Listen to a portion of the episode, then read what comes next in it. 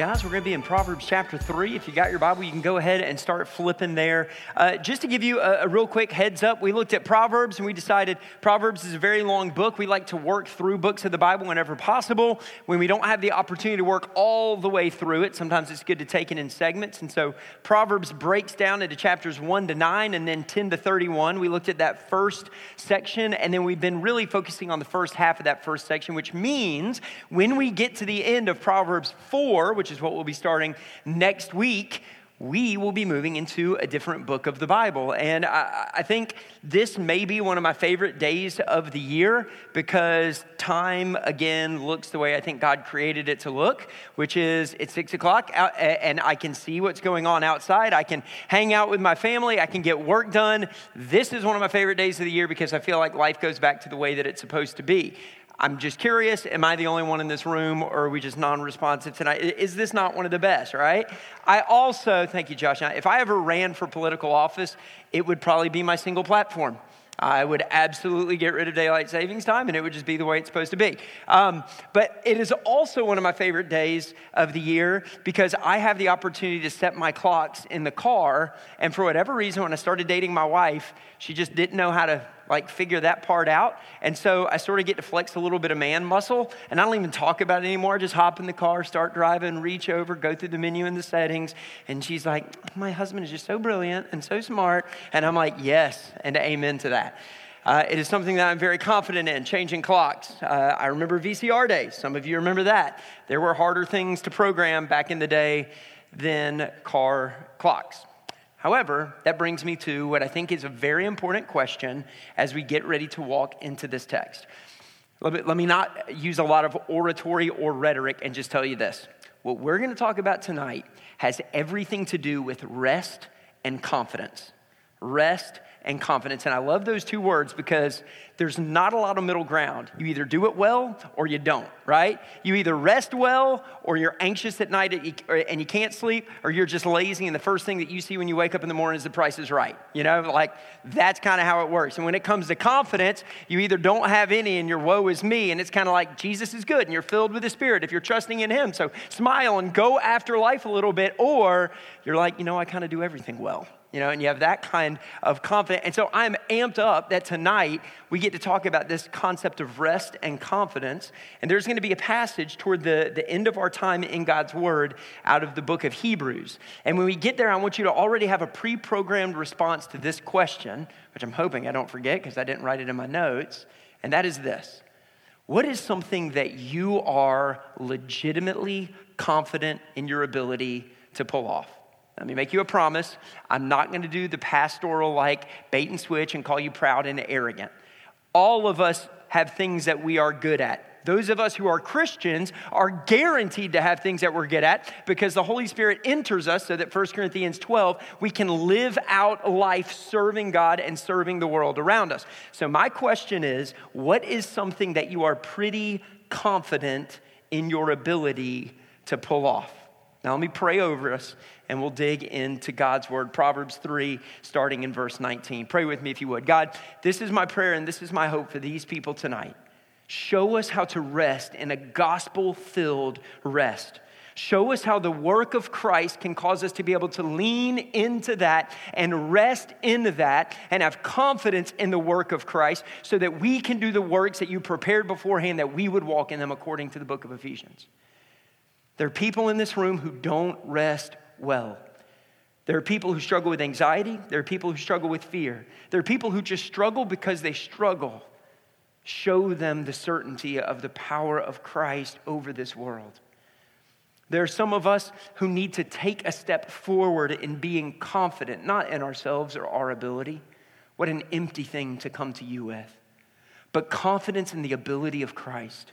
Confidence in His work, living in this world a perfect life, dying an undue yet perfect death, so that all of us who put our faith and trust in Him can be seen in His, not our righteousness. We should be a people of rest and confidence, and if we are not, what a beautiful reality that tonight you are offering it to us. May those who need that offer receive it. I pray all this in Christ's name. Amen. Amen. All right, guys, we're going to look at Proverbs 3, starting in verse 19. I'm going to read the first two verses. You'll see them appear behind me. The Lord, by wisdom, founded the earth. By understanding, he established the heavens. By his knowledge, the deeps broke open and the clouds dropped down the dew. If you don't remember anything else from the sermon, I'm going to let you feel smart in front of your friends because I'm going to teach you a theological word that most people don't know. And that word is merisms, all right? I think I've got a little definition for you. Merisms are when the extremes are used to define the whole or to describe the whole. It's when somebody's being hyperbolic and they say from this end of reality to this end of reality, this is real. And by so doing, they say everything in the middle is what I'm referring to. Let me give you a great example in Scripture. This is Psalm 103:12. As far as the east is from the west, so far does he remove our transgressions or our sins from us. That's a merism. God is putting on display an ultimate reality to the furthest extents of reality by saying, if you could imagine how far east goes, and then imagine how far west goes, and these are two lines that never cross. They're constantly getting further from one another. I know that we live on a sphere. Don't argue with me about this. The point is, they are as far away as far can be. God says, now you know how far I'm going to separate your sin from you in the way that I see you. That's a merism. Well, that's exactly what we see happening in Proverbs 3, 19 and 20. Go ahead and look back at it again. The Lord by wisdom founded the earth. All right, so we have this foundation, all right? He was there all the way in the past, if you want to think linearly of time. Wherever day one was, and of course with God there was no day one, but when the universe came to be, when he spoke and out of his mouth flew every material that the universe was going to need, from that starting point, God says, I'm there, I'm active, and I know what's going on. By understanding, he established the heavens. I'm showing you merism physically. By his knowledge, the deeps broke open and the clouds dropped down the dew. Do you see merism in that? As high, as low, as far back. But there is one thing that's missing from that expanse. Before I show you what's missing, let me show you the three omnis of Proverbs. Now, if you grew up in Sunday school, you may remember these. The three omnis of God are the ever-expanding realities of who he is. God is omnipresent, omnipotent, and omniscient, okay? Now, to walk through these, they're big 10-cent words, but omnipresence means always present. Omnipotent means always potent or powerful. Omniscient means all-knowing. So what this is ultimately saying is God is everywhere at all times.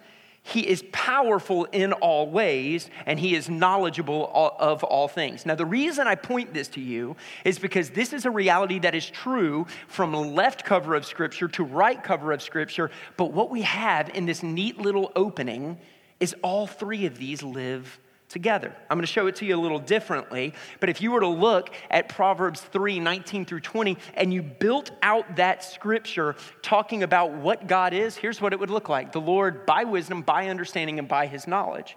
That's omniscience. It's saying that God, all of the things that proceed from this reality are because God is all-knowing.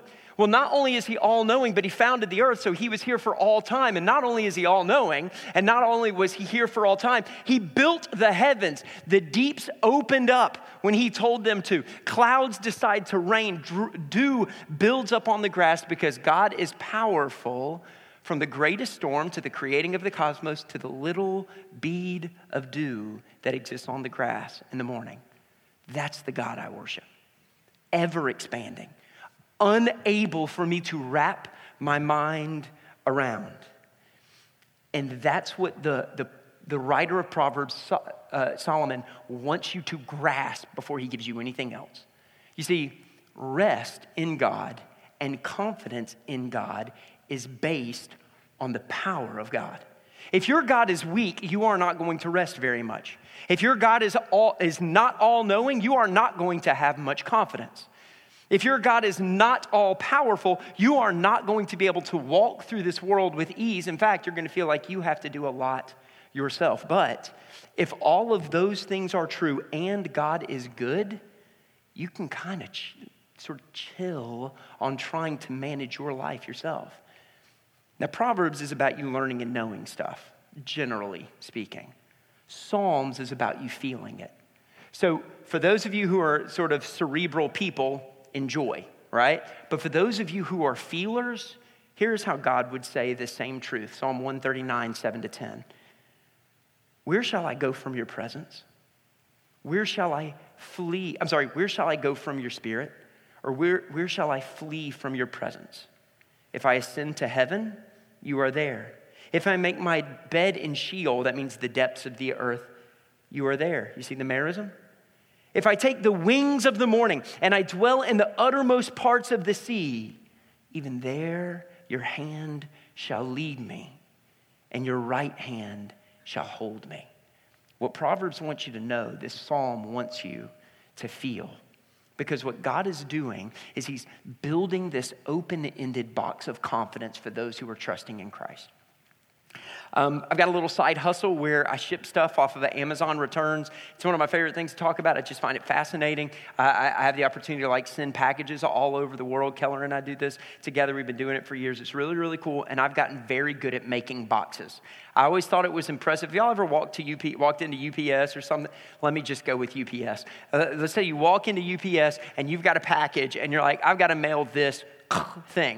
Now, if you haven't seen this or appreciated it, just get on YouTube because it's pretty impressive. Because somebody who works with boxes well will take a box that is not the right size and they'll take out their little box knife and origami back in grade school, they just start whipping this thing out and then all of a sudden it's like, and it's like tight and it's perfect and the corners are square and none of y'all are following me with this and I'm like appreciating. I am all alone on an island with three people who appreciate square boxes, all right?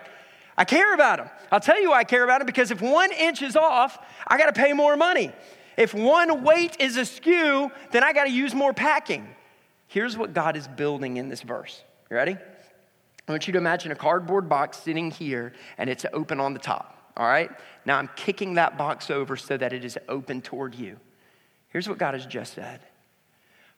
For all time in the foundations of the earth, I was there. I am your backstop. As high as the heavens are above the earth, I am your ceiling. To the depths of reality, I am your floor. My hand is to the right and my hand is to the left of all people who are trusting in me, which means there is only one side of that box that is left open.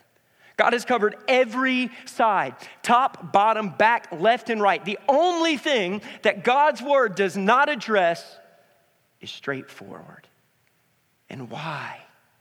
Well, the next verse tells us, verse 21, my son, do not lose sight of these. Don't lose sight of what? Don't lose sight that you can look above at all God has made or below at the foundation that you stand upon, Christian. Don't lose sight that you can look behind at all that God has done on your behalf and know that he holds you and he leads you with his left and his right hand. And because all of that is true, there's no reason for you to fear going forward. No Christian trusting in Christ should be worried about tomorrow or the next moment or 10 years or 20 years from now because what God is showing us is this beauty and this energy and this confidence to be able to live big, risky, outside of ourselves and our competence type lives because that is what he has created for all who are trusting in him. Let me finish reading that section. Look at verse 21. My son, don't lose sight of these. Keep sound wisdom and discretion. They will be life for your soul. You realizing that your faith in Christ, and I'm speaking to you like everybody here is a Christian. I know that in all likelihood, not everyone is a Christian. But for those who are trusting in Christ, you recognizing that there is only one part of reality that you can have any question about, and that is tomorrow, that God has the rest covered, should cause you to run hard after life. It's a beautiful thing. It's an adornment for your neck, verse 22 says. Verse 23, then you will walk on your way securely and your foot will not stumble. Now you may have heard me say, you can be confident of God about everything but tomorrow, but that is the reality. You're not questioning yesterday. You've already been there and done that. You're not questioning, in all likelihood, the magnitude of who God is, or the depth of your brokenness in the foundation of Christ. that he has walked you through the valley of the shadow of death more times than you can probably count or remember if you were a journaler.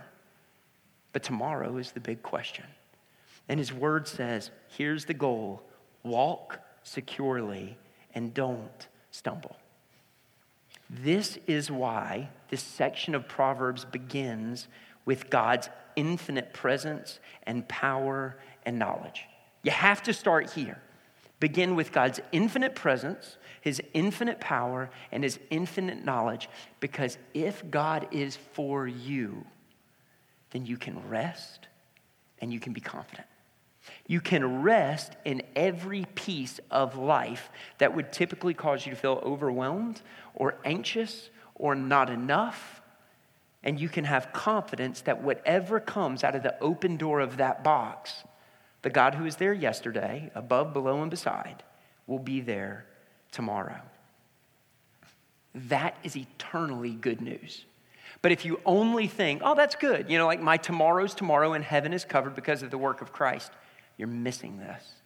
What I'm saying is, when you have a blowout on the way home, when you get home and somebody throws up all over the floor, when you get an email that your job is now suspect as to whether or not it's going to exist in a week, when you get a cancer prognosis, when you find out that a loved one's been in a car accident, it doesn't matter what lives on the open side of the box, because in Christ, who has all presence, all power, and all knowledge, you can still rest. You can still have confidence. And that, I think, is the hope that most of us need. Now, these are going to be probably your favorite verses that I'm going to read, and probably your favorite verses to apply. So let me hop into them. This is Proverbs 3. We're just going to continue through this chapter, verse 24, 25, and 26. What happens when you believe that God is good and he has wrapped you in a box of his power and presence and goodness? If you lie down, you will not be afraid. When you lie down, your sleep will be sweet. I wish I could poll y'all right now. How many of y'all sleep well? How many of y'all can't fall asleep? How many of y'all have a sleep ritual so that you can fool your mind into getting quiet enough so that you can fall asleep? God wants your sleep to be sweet.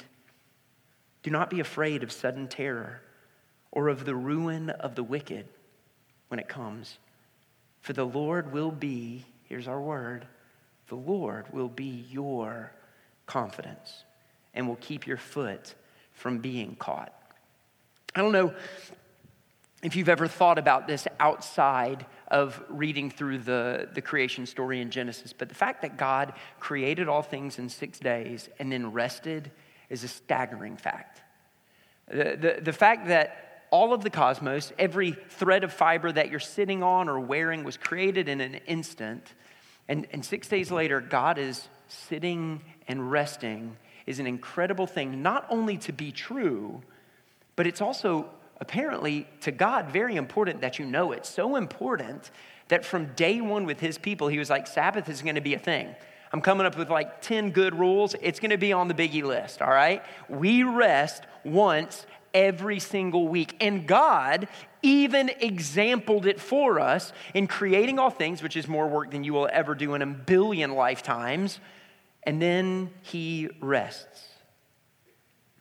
You and I think this may be an American thing, I'll be honest with you, because when I've traveled, I have not seen this to be the case.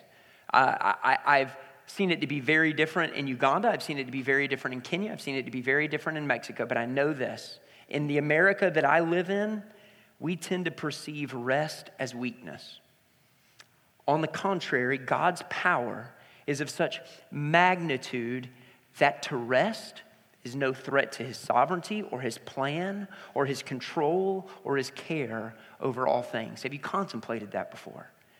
God's example of resting assures us that to rest is not to be weak, and rest is not only for when we are exhausted. Now, just take that reality for a minute and reverse engineer it. Imagine for a moment how differently your confidence in God would be if at the end of 6 days, he was like, I really wanted to rest, but I couldn't. I wanted to example rest for you, but as soon as I created this thing, Adam stopped paying attention and Eve started eating stuff that she wasn't supposed to, and this snake starts talking. I don't like All of it's already fallen apart so quickly. I don't have any time to rest. I've got to deal with this. And now God's up there thinking, well, I've got to deal with the weather, and I've got to deal with war, and I've got to deal with this person's thoughts, and I've got to deal with that person's actions. I will never be able to rest. How phenomenal is it that with all of the things going on in the cosmos, God still rests? If he could not, you and I should be incredibly fearful. But since he does rest, and he examples it for us, how much confidence should that give you in his goodness on the things that have yet to come to the open box? Now, let me just be heavy on application. When I read this out of 24, when you lie down, you will not be afraid. And when you lie down, if you lie down, you will not be afraid. When you lie down, your sleep will be sweet. Okay. You listen to that way differently than most of humanity coming to this passage. Just keep in mind who this was written to. This was written to a group of people who did not have light switches. Last night, I got up in the middle of the night. I chambered my gun and I walked downstairs because I was sure I heard the door open. Have you ever had one of the, I don't know, I feel like I'm talking to the guys in there a bit. Have you ever had one of those moments where you're like, I don't know how this is going to end, but it's likely going to end in blood and damage. Like something bad. I'm not saying it happens all the time, but you find yourself in situations where you're expecting someone is going to be injured at the end of this situation. 100% where I was last night. I did two things I never do. I woke up my wife and I woke up my mom. Never do that. I don't do that. I heard the door open. I walk upstairs. I will say this. This is cool about being a Christian. I wasn't afraid of, whatever boogabear had come in. I wasn't afraid if it was some big dude. I wasn't afraid of that. And it isn't because I had a gun. I wasn't afraid even though I have a beautiful young family that I want to protect. I wasn't afraid because I trust God. I still had a gun, but I trust God. So I walk around, I get my gun, and I wake my wife up, and I say, here's the deal. I just heard the door open. It's 12:30 at night or something crazy like that. I just want you to sit up, all right? Because if somebody needs to run to the kids or get to the kids, I want you to be able to do it. And I walk downstairs. Guys, I'm telling you, I was so sure I heard the doors. I never even locked the doors at our house. But I get down there, and I'm walking. I'm like, lock door, lock door, lock door, lock door. What is going on? I was so sure. I'm checking behind bathroom doors. I was so sure that my mom, who wasn't feeling great at the time, I walked down into the basement apartment and I go, Mom, you okay? Girl was sleeping deep. She had this restful sleep on lockdown, just like Jesus Judy had nothing anxious on her mind when she went to bed that night, because I was like, oh, the killer's in there. I've been calling for three solid minutes, nothing. And I'm like, well, I can't just walk in, guns blazing into my mom. Walk in, hey, I'm okay. Well, great, because I've been having a small panic attack out here the whole time. Nobody there. I was sure of it, 100% sure. The people that God wrote this to couldn't have even turned on a light when they heard a noise. They had no security systems.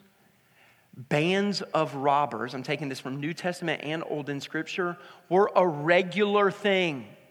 Right? We hear something outside and we're like, oh, it's a tree branch. Imagine if what you heard was a band of robbers and that was normative. And you're just like, well, I hope they don't come to our door, which, by the way, doesn't even have a deadbolt. Like, how hard is it to get in a tent, really, when you want to get in? This is what God's people are dealing with when he says your sleep is going to be sweet. Women, y'all were incredibly vulnerable. We go to the grocery store, but these people, if there was 4 weeks of drought, people were starving to death. That was their normal. And God's saying, sleep sweetly. They were not able to control the cold or the heat with a thermostat. They certainly couldn't control it with a phone. If disease hit a village, it wrapped through the village, and you just knew people were going to be digging graves before this is done. And yet, they rested in the goodness of God. Christians today have zero excuse for not resting in the goodness of God. Zero. None. The saints of old are incredible examples for us. How was Joseph supposed to sleep when his own brothers sold him into slavery? How does Jacob fall asleep with his head on a rock, for goodness sake? That's the story. Of course he had a vision. He fell asleep with a rock under his head. He hears from the Lord, and he rests, and he trusts in that. How is Jesus supposed to sleep? All of those years and weeks, days and hours leading up to dying painfully on the cross. Because those who trust in Christ can sleep sweetly. Unless. Verse 25, do not be afraid of sudden terror or the ruin of the wicked when it comes. The Bible then takes this idea of sweet rest, which God wants you to have, and it breaks it into two reasons that people do not have it. Reason number one is sudden terror, the unexpected stuff. It's what I hit earlier, a cancer prognosis, a car accident, or something along those lines. You don't even know that it's coming, but it comes. It's unearned. You didn't necessarily, look, when I say unearned, all of us have earned hell by our sinfulness. But what I'm saying is you haven't necessarily in your sinfulness done something to earn cancer or to earn a car accident. The road was just wet, or the guy in front of you wasn't paying attention, or somebody else was drinking and driving when they shouldn't have been. You didn't raise your hand for that. You didn't stick your neck out for that. We live in a broken world, and that is a reality. God is saying, when that is the case, when sudden terror threatens, are you able to trust me on the open side of the box enough not to fear it? Moms, when you think about your kids, when you think about illness, dads, when you think about the future, students, when you think about your major, whatever it is, are you able to say that come what may, I can trust in the goodness of God because of all of these omnis? But then Proverbs is also a book of wisdom, which means it's a book of warning. And it's also saying there's another kind of fear that exists. And this is a kind of fear where you bring it on yourself. The ruin of the wicked. This is you not being able to sleep because of the fear of lingering and likely coming consequences. Getting caught for that thing that you did or said. A text message coming through in front of the wrong person. Somebody forwarding or sharing a picture that you never should have sent in the first place. Walking into the office the next day and wondering who knows about that thing that you had done. Having to weave words with every conversation because you've got yourself in such a mess you don't know how to get your way out of it. God's word is saying there are reasons to lose sleep. And those reasons will continue to cost you your sleep until they are forgiven in Christ. But God's desire is for you not to commit those things, to trust him in the things that a broken world brings about, because it is very hard to love other people when you're anxious about yourself. It's hard to think of others when you're overburdened. It's hard to be considerate of others when you're dealing with fear. But confident and restful people naturally become loving people. If you're confident and if you're restful, you will much more naturally love the person that's sitting in front of, behind, and beside you, the neighbor that dwells right next to you. When you have this kind of confidence about today or tomorrow, your life gets a little bit of margin. You have a little bit of room. You have a little bit of energy. Your schedule opens up a little bit. And that's where this proverb lands the plane. Take a look at verse 27. Now, as restful people, confident in the work of Christ, fighting the sin that brings consequences and trusting God in the broken world that he is still good and all of the omnis, now he says, you in this rest and confidence can love the people around you like this. Verse 27, do not withhold good from those to whom it is due when it is in your power to do it. Do not say to your neighbor, go and come again tomorrow, I will give it, when you have it with you. You see, confident and restful people have time for people. Watch Jesus walk in the New Testament. He wasn't checking his watch. He wasn't looking at his calendar. For goodness sake, his best friend died because he didn't make it there in time. Fortunately, he's Jesus. He's like, quit dying. And Lazarus is like, okay, yes, sir. Restful, confident people have time for people. One way is we don't withhold good from the people who it's due. Now, that's referring to somebody who's earned something. giving to those who deserve it, giving someone who works for you a fair wage, or a waiter who goes out of their way a generous tip, being above board in the way that you spend your money. But then it goes even deeper into a more Christ-like example in verse 28, saying, do not say to your neighbor, go and come again tomorrow, I will give it when you have it with you. Now, in their day and age, they needed a community. They weren't nearly as self-sufficient as we are. And so when drought hit, they expected meals to come from their neighbors, even in neighboring provinces. When it was cold, they shared clothing, even if it meant the slaying of an animal to be able to provide it. They shared their tools and their resources with one another. That is what God, that isn't any different just because we live in a different time.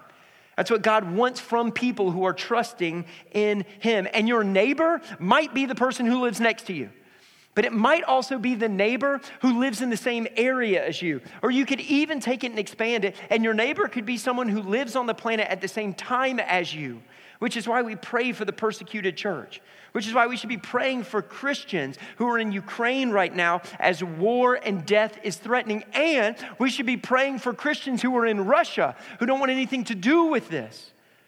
That's what it looks like to realize that your neighbor is wherever you are. But what I love about this, and what really sort of kicks me in the gut, is confident and restful people don't procrastinate doing good. Oh, I'm so bad at this. I mean to do it. I mean to do good. I see a situation that I want to step into, and I have every intent to do it. I'm going to get on Amazon. I'm going to buy that thing. I'm going to find their address. I'm going to send them that book, right? Or I'm going to cook. I'm going to talk to my wife about cooking that meal, or we're going to buy that meal, and I'm actually going to take it to their house. Or, God, they look like they're overwhelmed. I'm going to offer to babysit, and I could do it in the moment, and I don't. And you know what happens? A good procrastinated often becomes a good left undone. Oh, a good procrastinated often becomes a good left undone. This may be the most easy to apply reality of this great truth of God's power over all things, and yet His desire for you to be active in things. When you see something good and you can actually influence it, do it. Don't give yourself the excuse of your busyness. Don't give yourself the excuse of your overburdenedness or your overwhelmedness. God's got the back. He's got the top. He's got the bottom. He's got the sides. What are you going to do in the next moment? That's the only thing that is left for you. And when there is a good procrastinated, it often becomes a good that is left undone. And then the proverb turns and it says, right now it's saying, do what's good. Now it's going to turn it saying, don't do what's, God, my words just fell apart there. It just said, do the right thing. Now it's saying, don't do the wrong thing. Verse 29. Do not plan evil against your neighbor who dwells trustingly beside you. Verse 30. Do not contend with a man for no reason when he has done you no harm. I read these and I was like, not applicable. Okay? I'm just being honest. Okay? I'm human. And I read that and I'm like, here's the deal. I'm not planning evil against any of my neighbors. Right? There is no extra load of toilet paper in the back of my car. I don't have a bunch of plastic forks. I'm not just driving around waiting to ruin somebody's day. What kind of horrible person would ever do something like that? I did, right? That's why people should have been praying for me as a young adult, all right? Maybe there should have been more people on stage back then. I'm not doing that. Verse 30, don't contend with a man for no reason. I feel like I have to contend with stuff. I'm not looking for fights. But then I started thinking a little bit more about it, and I realized there are a lot of ways that I can do this and not even realize I'm doing it. I'm not going to read the story to you, but if you look in 1 Kings chapter 21, this would be good for Devo time or your study time in the morning. There's this king. The king's name is Ahab, and there's this guy whose name is Naboth. Now, Naboth, it seems like, is just this really good guy who's trusting in the Lord. He's one of God's kids, and he happens to live right at the edge of the king's palace. He's got a vineyard, right? He's growing stuff, and he's got the green thumb, and it's beautiful, and it's aromatic. And King Ahab is over here in his castle or whatever. He's looking over. He's like, it's a really nice garden. I'll take it. All right? Now, that's an exact example of this. But here's the deal. He doesn't want to deal with the consequences of it. He doesn't want to step into that having terror that's expected because I'm doing something horrible. And so he just gets angry about it and he's bitter and he goes to dinner that night and his wife can tell there's a problem. He's all grumpy, right? And his wife's like, what's the problem? And he's like, I want that vineyard. And she's like, you know you're the king, right? And then she says, like, this is almost verbatim, eat your bread and be happy, I'll take care of it. And it's like Old Testament wife stuff right there. Eat your bread and be happy, I'll take care of it. And so what she does, he eats his bread and he's happy, and she goes and she throws this party for Naboth. And Naboth is sitting at the most prominent spot in the table. And the Bible goes on, it says, but find two ruthless men. Sit them next to him in this public place. And when everybody is kind of quieting and the party is lulling, have them accuse him of something horrible. And that day it was cursing God. And then stone him. And within a short period of time, that's exactly what happens. This guy is just living his life. He's just planting the vineyard. And by the way, he didn't give it to the king. The king was like, I'll give you another vineyard. It'll be even better. And he said, I can't give it to you because it's my ancestral land. It was given to me by God. It isn't mine to buy or sell or trade. And he goes to this party, and next thing you know, he's being pelted with rocks.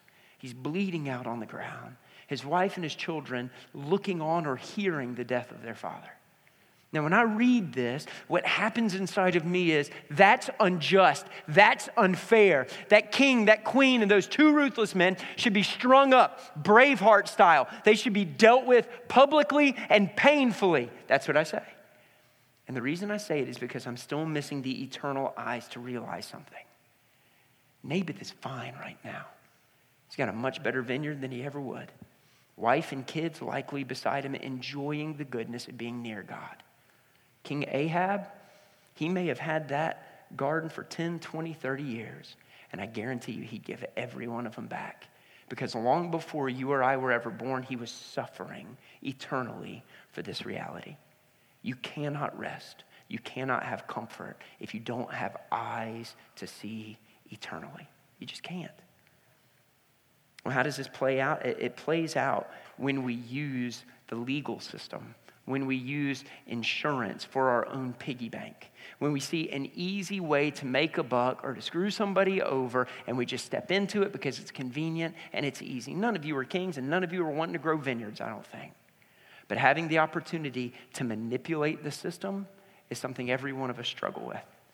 Tax season's around the corner, right? And then I was thinking about this for verse 30, contending with a man for no reason. I don't do that until he cuts me off in traffic. I don't even know this guy. For all I know, he's like flying to the hospital because there's somebody on a ventilator and he's got to get there to love on him or say something. But if you've cut me off, there's a problem. I've got a windshield in front of me and you've got a rear shield in front of you. And because of that separation, I can get as angry as I want to get. Social media is the exact same way. The moment we aren't face to face with people, how quickly we change, contending and arguing and fighting over things that don't even matter. But confident and restful people are able to need people less and love people more. This is right out of a book that Ed Welch wrote called When People Are Big and God Is Small. This concept that the more I need you to give me the things that only God can give, the less I will ever be able to love you. Friend, family, or neighbor, it is a reality. And then finally, we come to verse 31. Do not envy a man of violence, and don't choose any of his ways. Why would I envy a man of violence? Well, back then, the reason was it was a shortcut. This is how the Good Samaritan became the Good Samaritan. Somebody said, hey, why would I go work an honest day's labor when I can just find a guy and I can mug him and I can take what is his? It was an opportunity to take a shortcut. It was an opportunity to not push into relationship and not do what was right and maybe deal with the consequence tomorrow. But today I'm going to get mine and I'm going to take care of that. Confident and restful people can fight the temptation to take shortcuts because God's timing is right and his plan is good. And then it just hit me.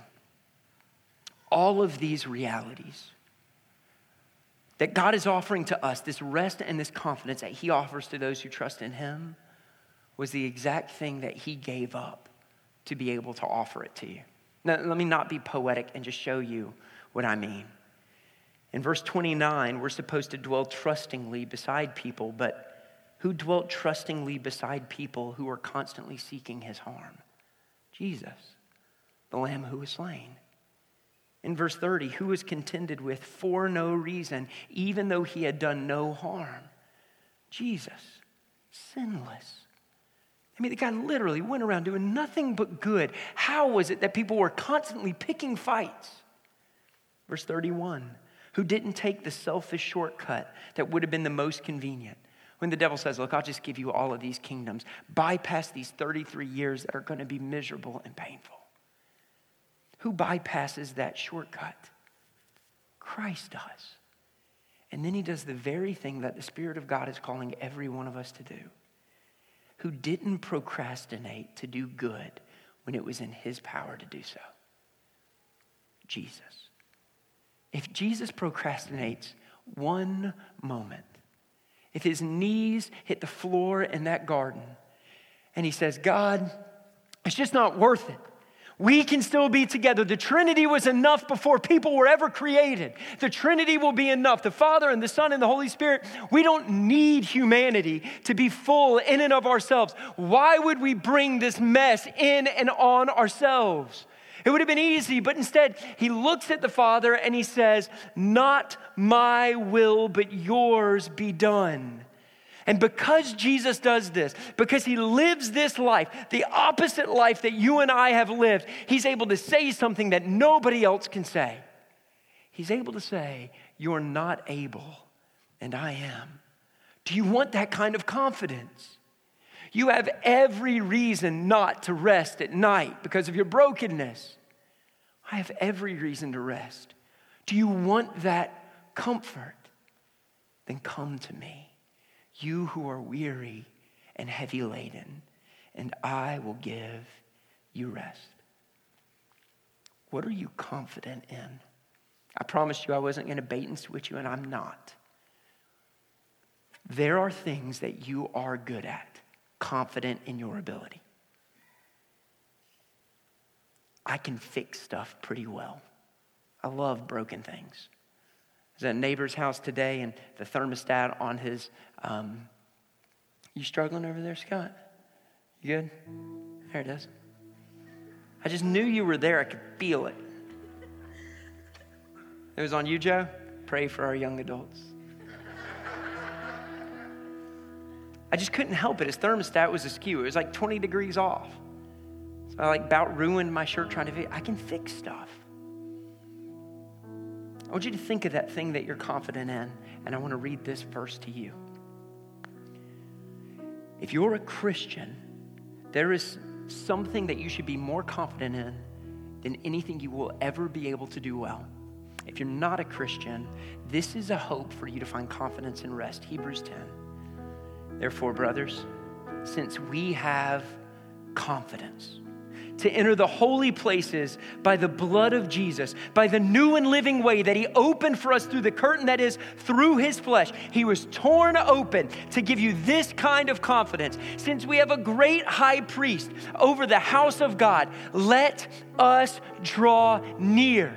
And when we draw near, when we come into this place and we stand up and we sing with the fullness of our spirit and we share the goodness of what God has done and we receive prayer for the brokenness of this world and the open end that is the box of our life, here's how he says to do it. Let us draw near with a true heart in full assurance of faith, because your heart has been sprinkled clean from an evil conscience, your body washed with pure water. So hold fast the confession of our hope without wavering, for he who promised is faithful. This is a different kind of confidence.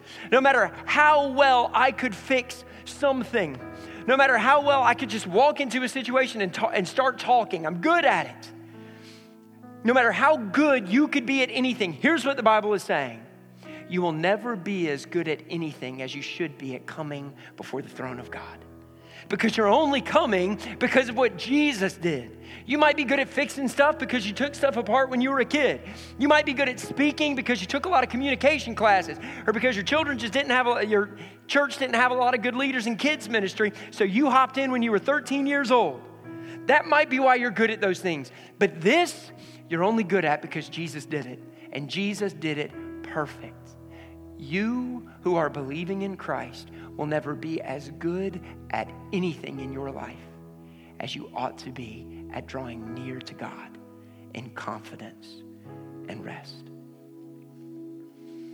verse 24 then expands to how we ought to leave this place tonight.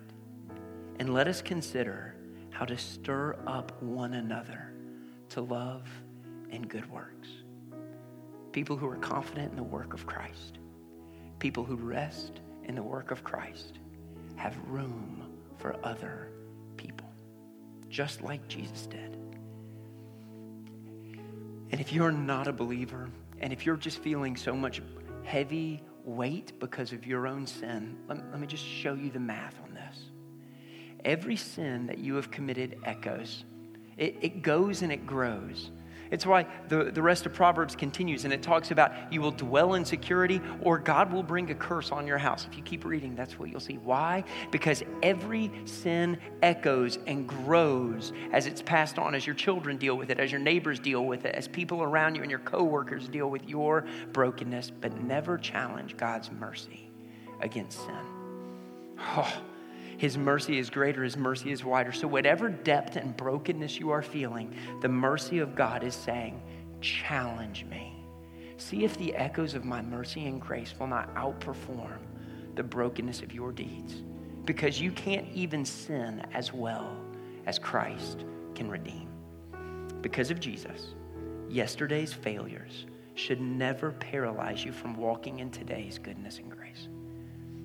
That's what God offers all who trust Him. What I'd like to do is pray over you, and then I'm going to put that little slide up of the work of Christ.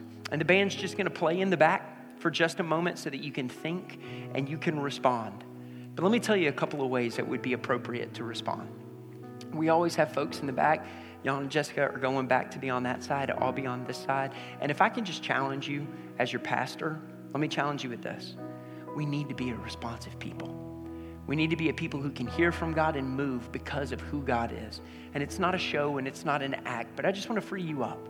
Going and receiving prayer doesn't mean that your marriage is on the rocks. It doesn't mean that you're caught in some heavy sexual sin. It just means that there are this many people in a room and there's a really busted world out there, and a lot of us need prayer. Some of us just need to celebrate, and that would be a worthwhile thing to do as well. But let's be a people who respond.